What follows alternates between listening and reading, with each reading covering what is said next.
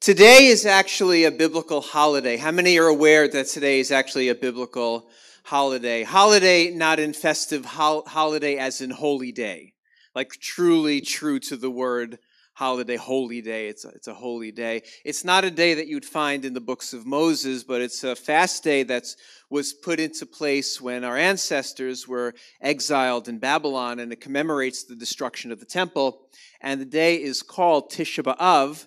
Uh, Tisha B'Av simply means the ninth of Av. So this is the month, the Jewish month of Av, and it is the ninth of the month. So the holiday is called the ninth of Av. It's kind of like, well, what's the 4th of July called? The 4th of July. Well, actually, that's called Independence Day, so maybe a little bit different. But anyway, so it, it, commemorates the destruction of the temple. And many, if that come from a Christian background, may say, like, well, why do we even care about the destruction of the temple? I will tell you this that the, destru- that the t- destruction of the temple is very deep in the DNA of, of Jewish people because it, it signifies God's judgment on the land. So, so many prophets from Isaiah on up said, "Listen, you guys got to live righteous lives. You got to do it right, or else, um, you know, I'm gonna, God's gonna bring judgment upon the land." And then when the enemies of Israel came in and actually destroyed the temple, it was like, "Oh my gosh, it actually happened! Like God's judgment came upon the land." And that happened with Babylon. And then the temple was rebuilt, and we see that in the scripture towards the end of the Tanakh, the Old Testament. And then we see a temple all, all there again in the New Testament. We see a temple, we see Yeshua walking in the temple, and it's there in the New Testament uh, chronicled in the New Testament. And then, about a generation after Yeshua died in the year 70, the Romans came and they destroyed Jerusalem, they destroyed the temple. Uh, and it was a time of great, great suffering. The, the, historical writings say that the Romans cut down all the trees of Jerusalem and just hanged Jews upon crosses all throughout the land. Uh, there was people died by murder, starvation, hunger, uh, thirst, everything. It was just death and destruction all throughout the land.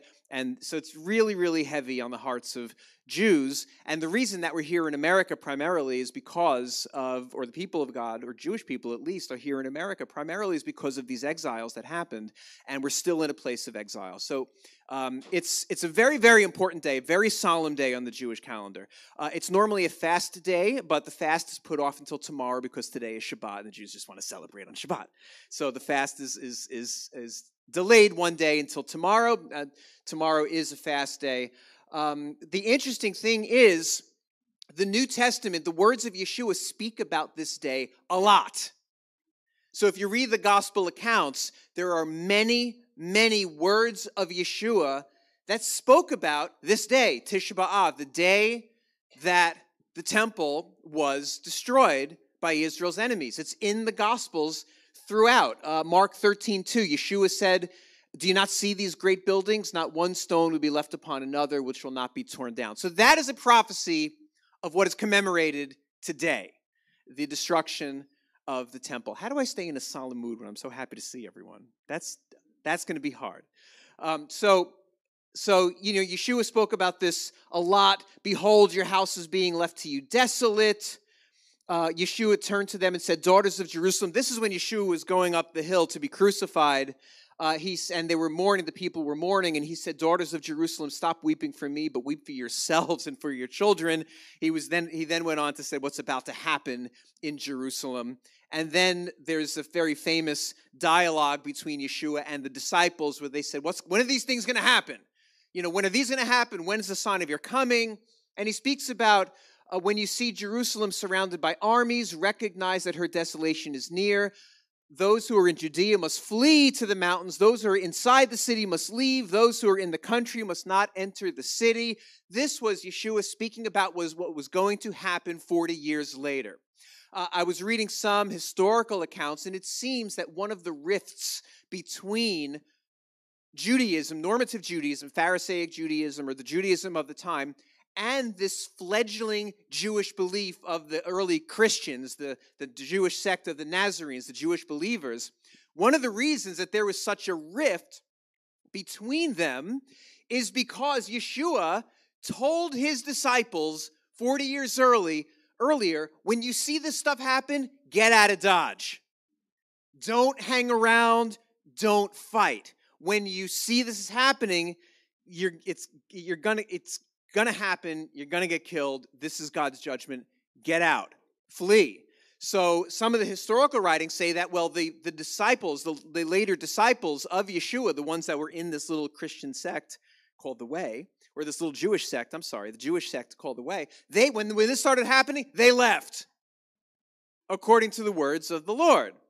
Many people, especially the zealots, they rallied around and they fought and they lost. And the fact that the, the Jewish followers of Yeshua did not fight, they left, was one of the reasons that there was a, a, a split, a rift. One of the reasons between normative Judaism and Yeshua's Jewish followers. Um, Jerusalem will be trampled underfoot by the Gentiles. This is, again, Yeshua talking, speaking about that moment and what was going to happen in Jerusalem for millennia. Jerusalem was going to be trampled underfoot by Gentiles until the time of the Gentiles are fulfilled.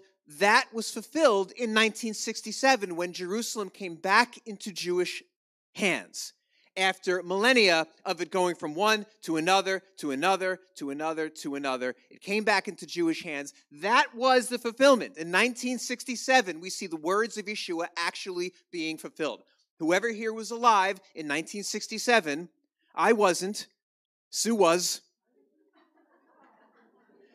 but she was only one, Experience that in your life.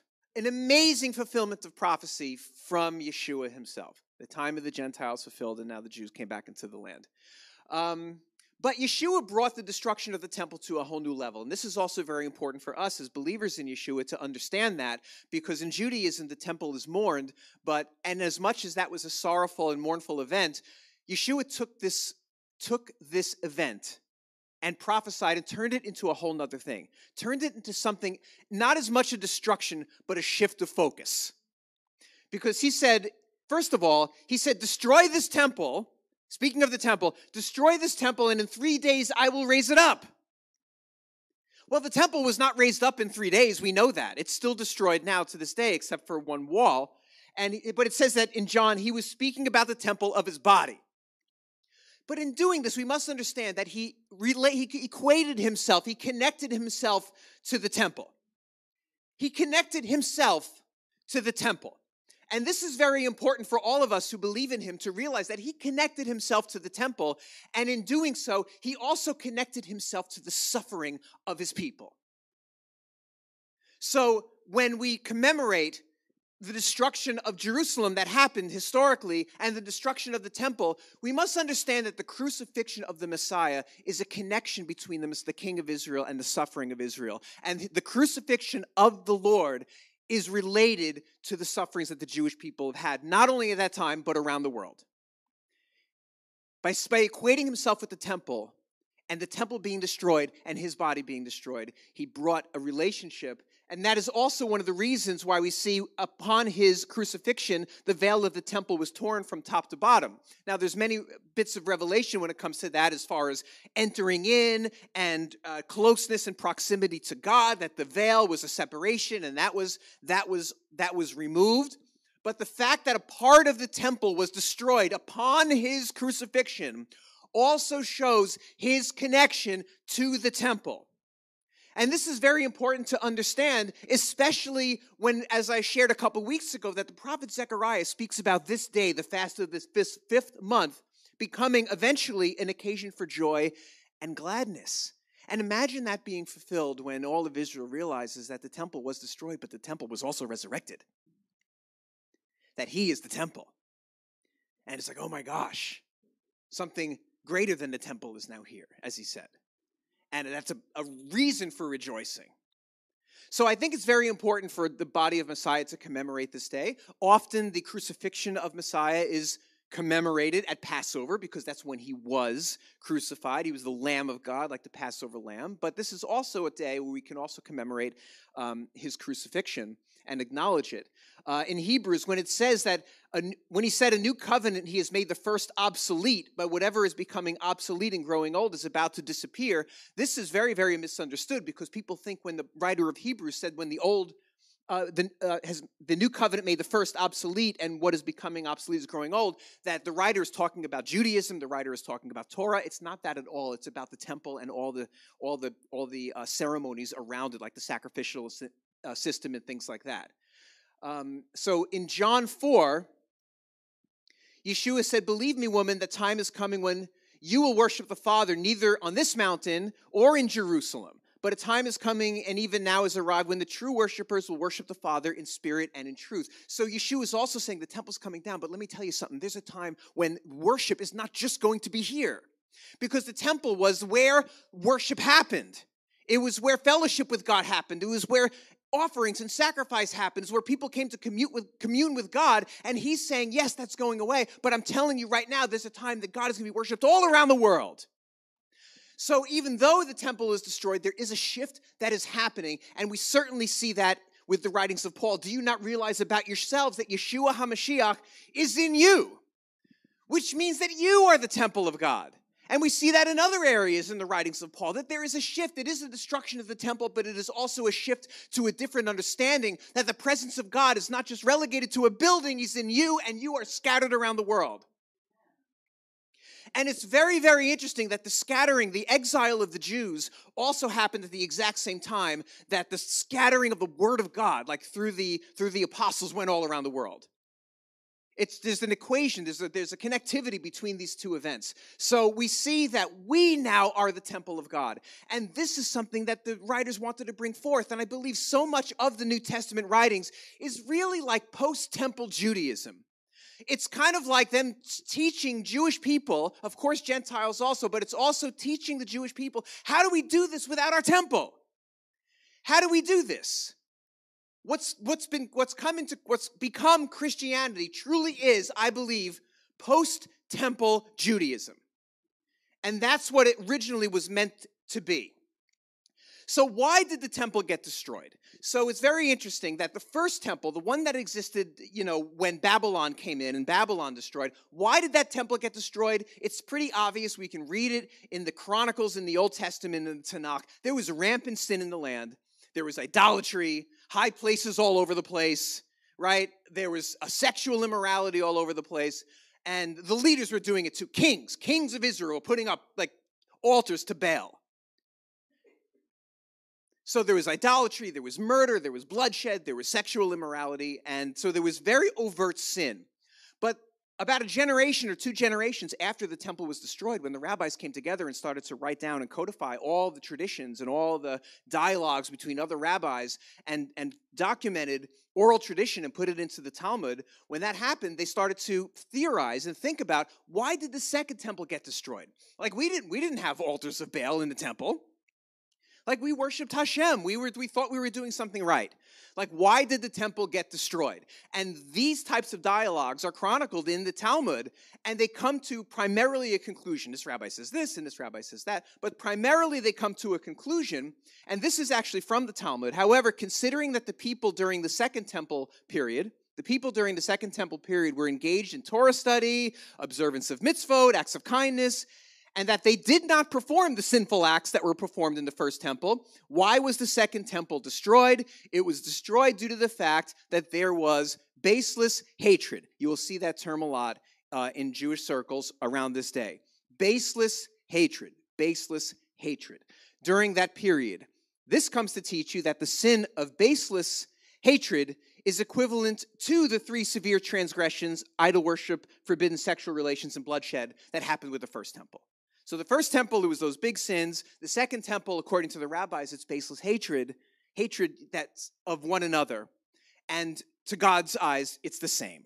So this is what the rabbis say. But the interesting thing about the Talmud versus the New Testament is that the Talmud is that we can glean from it and we can read it and we can gain some understanding from the writings of these rabbis, but it's not the Word of God. But the New Testament is the Word of God. So we can actually read the wor- words of the Messiah himself and find out why the temple was destroyed, why he did this.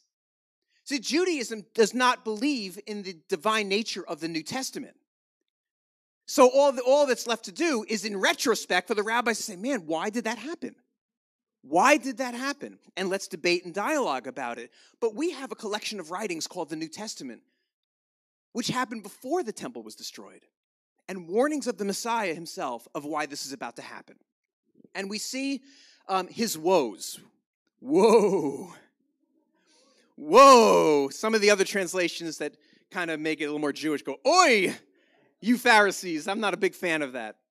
But I like, I, like the, I like the listing of the woes in the book of Luke because he goes, Woe to you, Pharisees! Woe to you, Pharisees! Woe to you, Pharisees! And then the Torah teachers go, Wait a minute, when you insult them, you insult us too. And he goes, Oh, yeah? Well, woe to you, Torah teachers! Well, woe to you too. So I like that. But anyway, so we're going to stick to the ones in Matthew. Now, I don't have them all listed here, and these are obviously these one through eight are obviously my take on the meanings of it. But I will I will say this: it lists the woes. He says, Woe to you, Pharisees, woe to you, Pharisees, woe to you, Pharisees and scribes.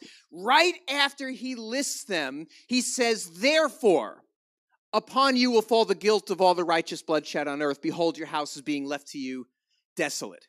So if we take a look at what he was telling the Jewish leadership of the time, and then he said, Therefore, the house is coming down, essentially, left to you desolate. We can look at these woes that he told the Pharisees. He's like, this is really what broke the heart of God, of why he came down and broke the temple.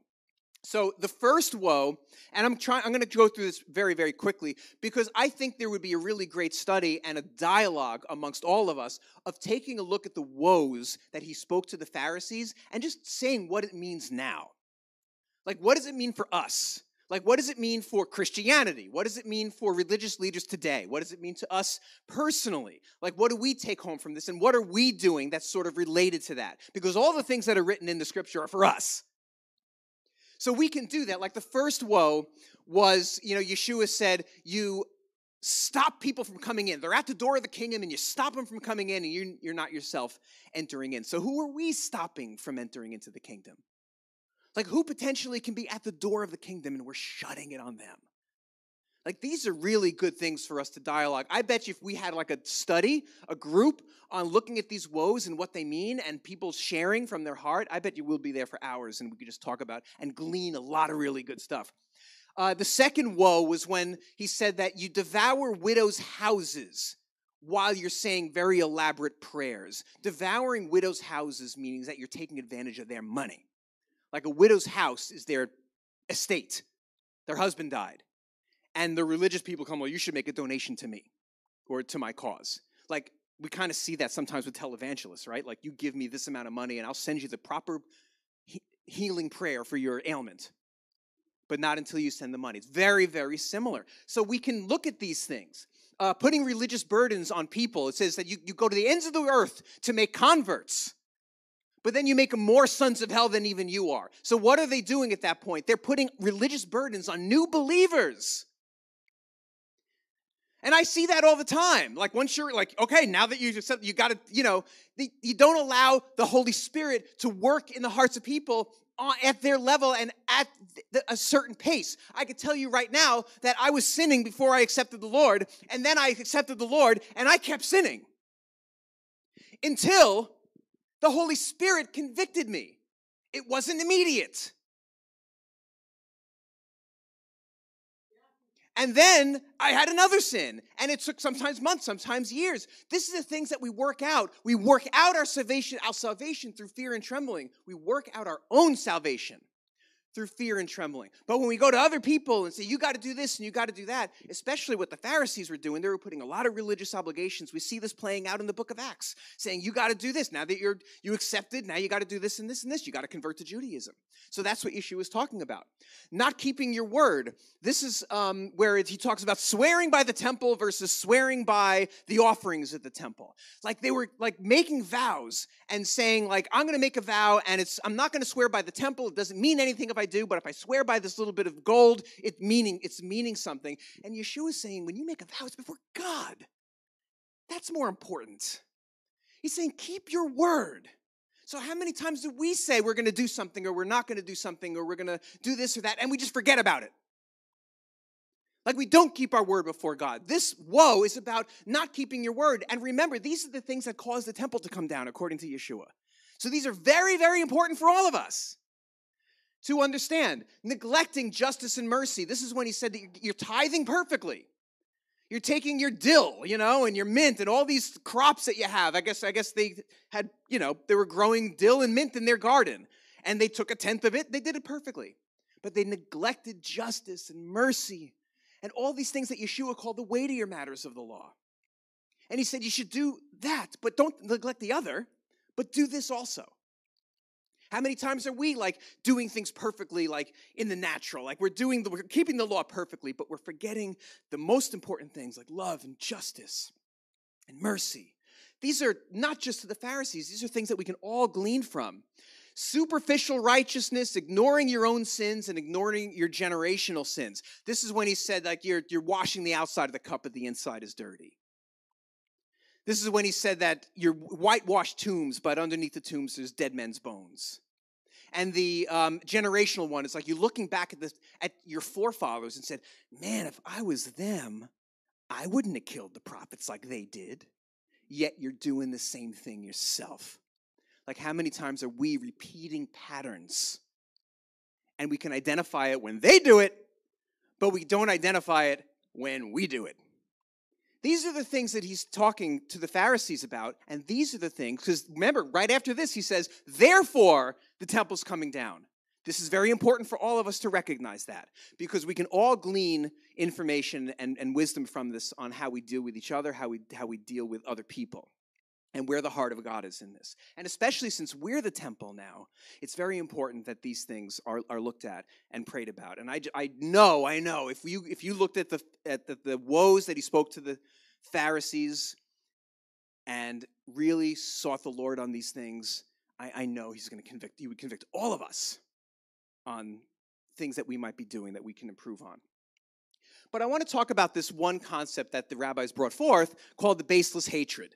This is again where the rabbis of the Talmud said this is why the temple went down. It's very, very similar to the words that Yeshua said, because when you see how the Pharisees dealt with other people and each other, there was hatred. But, but the rabbis called it baseless hatred. What is baseless hatred? What is when you hate somebody or you judge somebody, but it's not really based on anything? It's not really based on anything they did. Like if somebody did something to you and you have a negative feeling because of what they did, that's one thing. How about if you don't like somebody because of something that's entirely baseless? Maybe they didn't do anything. Maybe you misunderstood something.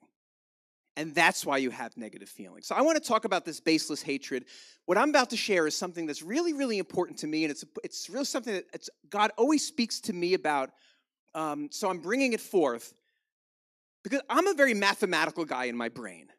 Like it's either I'm very one in ten sometimes. Like it's it's either truth or it's not truth.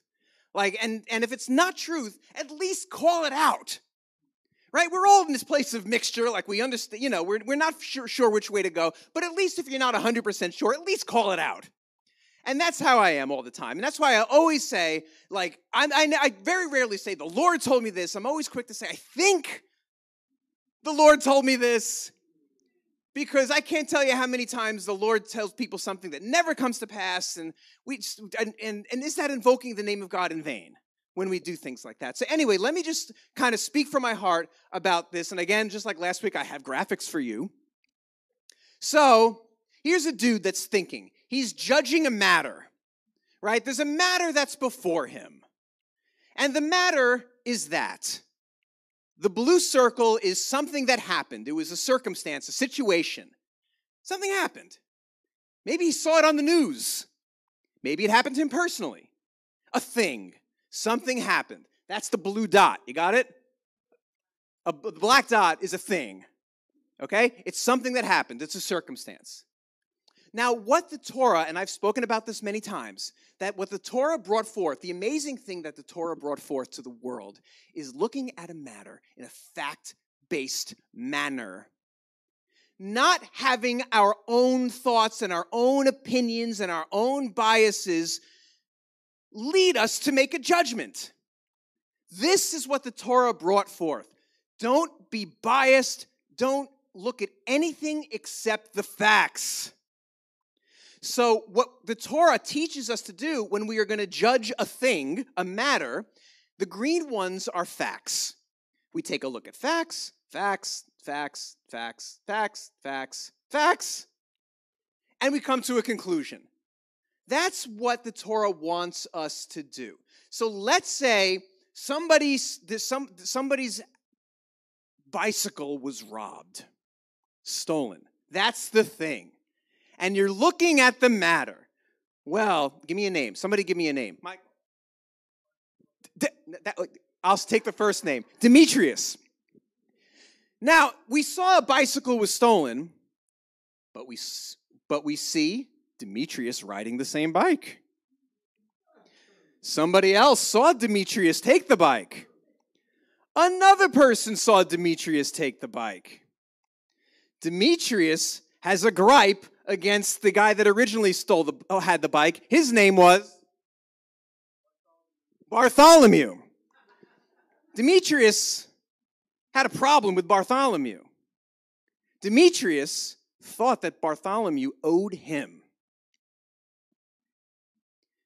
Demetrius, when confronted about it, had a very angry reaction. What's something else? I'm losing my, my I don't have anything else. So these are facts, right? So you, you, you, you're looking at facts and you come to the conclusion that Demetrius stole the bike from Bartholomew. None of these dots are green because you personally don't like Demetrius, or you don't like something about him, or you don't like his mom, or you don't like his daddy, or you don't like his grandpappy. It has nothing to do with that. Or Demetrius is poor, and poverty breeds crime. It has nothing to do with anything superficial. The judgment has to be fact based. But this is what we tend to do with a thing. We have a couple of facts, and then we intermingle it with our biases. Yellow are not facts, yellow are our opinions. Another opinion, another opinion. And there's so much. Do you see the little circle there? Up there.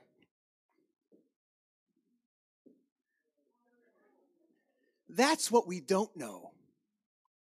Because there's so much in a situation that we don't know. And we come to conclusions. This is what we do. So, let's take a look at a specific example that we might see on the news. A school shooting, as an example. Fact, that's the circumstance. There was a school shooting. Like, let's say it's Uvalde. Fact, there was a school shooting. We see that. Fact, the cops didn't react quickly. Fact. Opinion, well, the Democrats want to take away our guns.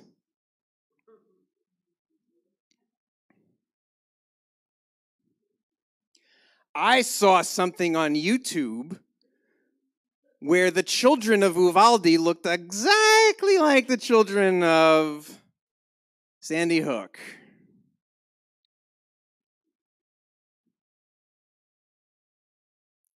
George Soros, I heard, and plus, there's stuff that we don't know and we make our conclusion. Whatever it is, right? And we, we how obvious did we see it with COVID? There's a, a pandemic. It's killing people, fact. We don't know what it is, fact. The socialists,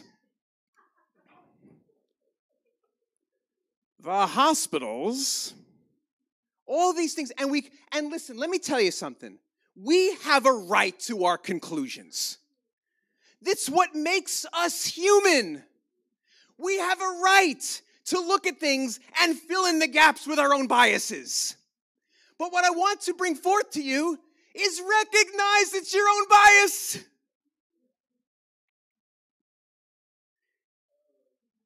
This will cause a reaction it's you'll you'll either look at a president who is being declarative or a president who is flashing a white power symbol based on your bias. You will look at this and see a family, a mother who's caring and teaching her daughter how to put others before her and to care for the health and the health of others. Or you may see a woman who is brainwashed and child abuse. It depends on your bias. They both may be right, partly. When you look at this, you might see an older president doing what presidents, older presidents do kiss the babies. Or you might see a pedophile, depending on your bias. You might see cops doing their job, and you might see racism. It depends on your circumstance, your bias. In all of these things, we know a little fact, the green dots, a whole lot of bias, yellow dots, and so much we don't even know when we make our conclusions. And the believers are the worst because the little red, yellow dots, which are our own bias, what we think, we put the Holy Spirit to them. It's not me. It's the Holy Spirit that told me this. I have never known such a schizophrenic Holy Spirit. When the Holy Spirit is telling one person one thing and then somebody else the, the polar opposite. But let's be real. There's an intermingling of our spiritual connection with just what we think, our upbringings, the things we're afraid of, the things that hurt us in the past, the trauma we experienced, our life experiences, our biases. We all got them.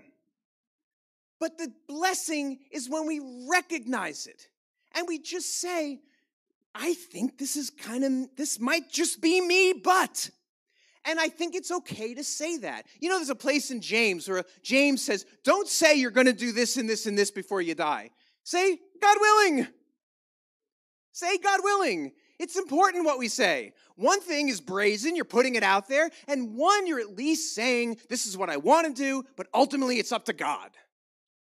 And it's important, just these little things. This is why I think it's important not to just blurt out things when you really don't fully know the whole story.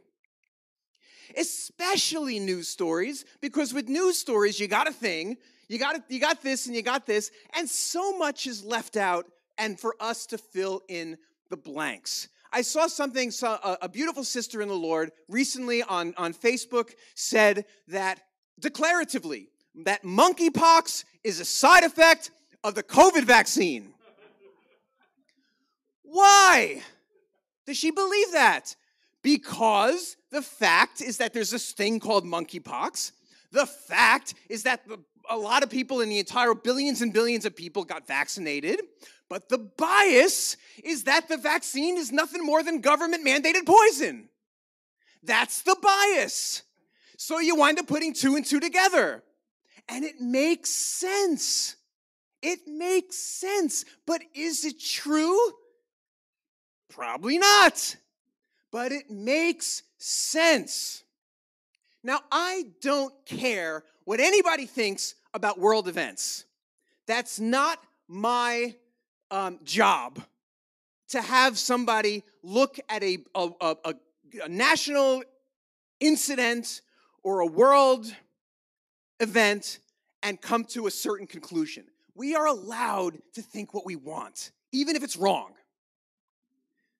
Where we go wrong is number one, when we promote it as fact, because I believe that God holds us accountable to what we say and even what we post.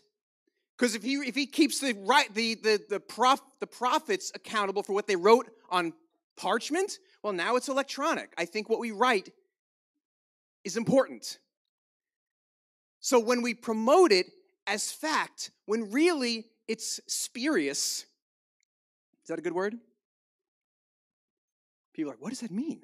When it sounds like it makes sense, but really it's not true, and we promote it, I think we need to be careful. And I'm talking to me, I'm talking to everybody. I think we need to be careful with our words to make sure that we're speaking truth.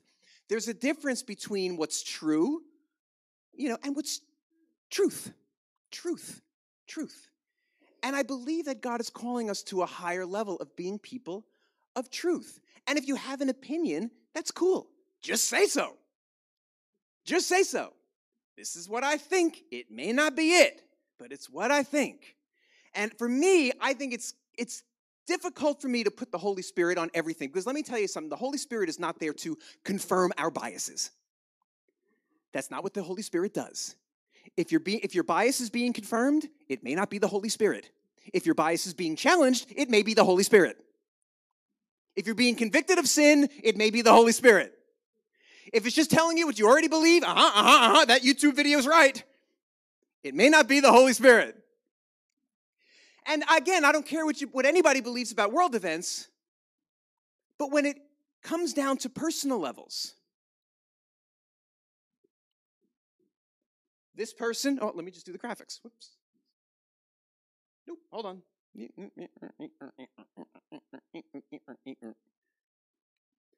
I said hi to this person, he didn't say hi back. That's fact. This person gave me a look, and it looked like an angry look. This person hates me. I'm not likable.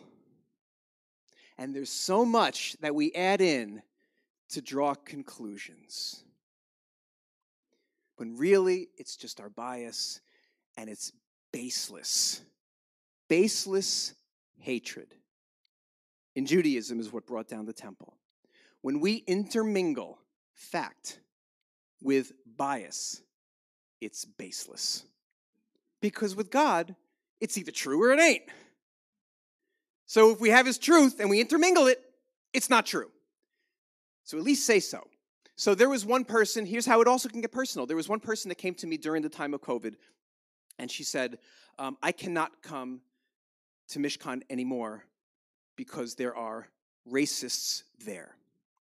And please forgive me if this is too personal, but please forgive me. You know I love you.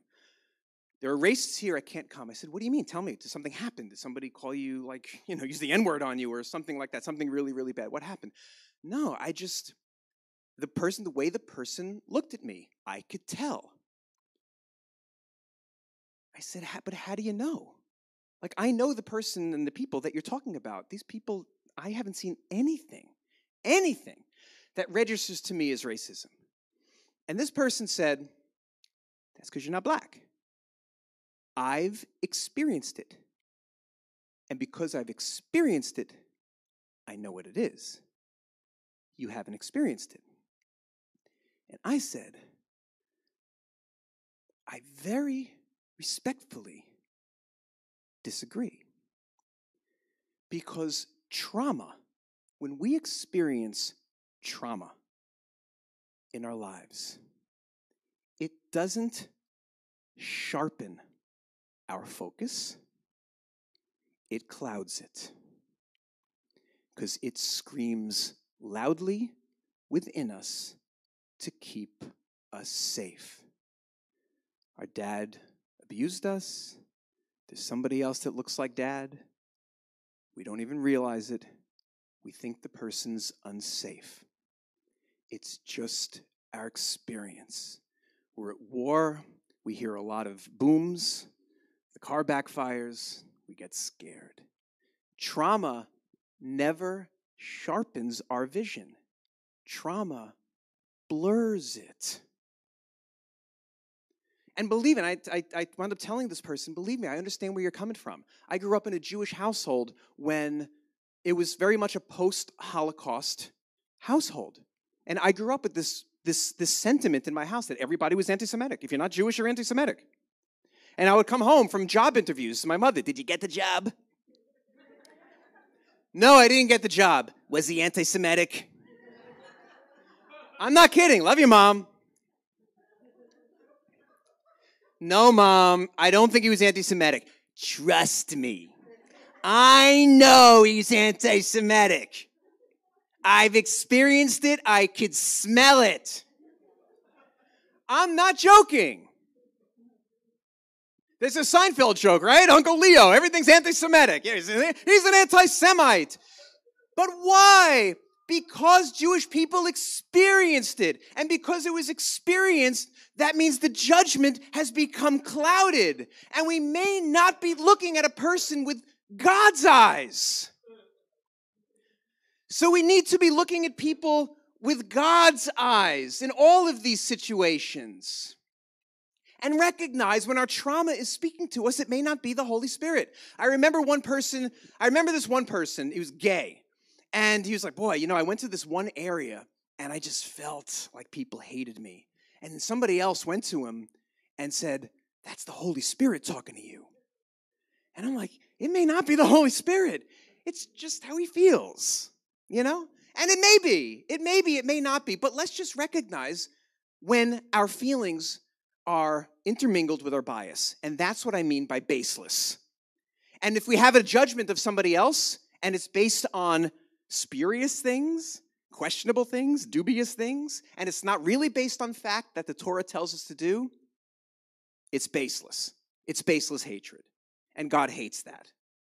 So God says in 1 Samuel 16, God does not see as man sees, since man looks at the outward appearance, appearance, but the Lord looks at the heart. This means that God sees the situation precisely as it is. And as much as we try, we don't. And it's okay that we don't. But let's just make sure when we're going out there and we're publicizing and when we're dealing with people and how we're making judgments on people based on interactions or whatever it is, let's just make sure that we recognize that we're broken. Let's just make sure that we recognize that our brokenness also speaks to us. We do hear from the Holy Spirit, but we also hear from our brokenness. And if we let our brokenness make a judgment, that's baseless hatred. And according to Judaism, that's what brought down the temple. So, what is the solution to baseless hatred? The solution to baseless hatred is baseless love. And this is what Yeshua did. Now, I saw this on Facebook and I loved it. But this is not the only picture. So it's okay. So, baseless love.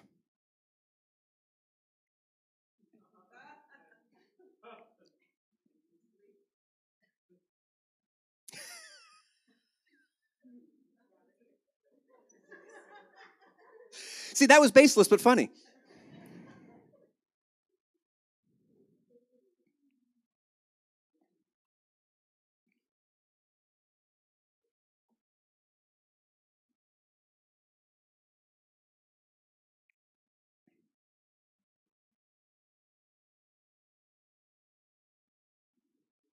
I assume that's meant to be an orphan. Oh, you cannot see? All right, let me start again.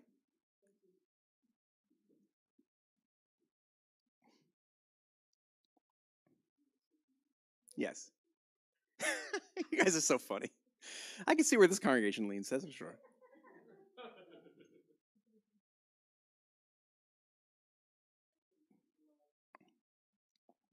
Oops. Can't go too fast past the nurse. I recognize this from what Susie's dealt with.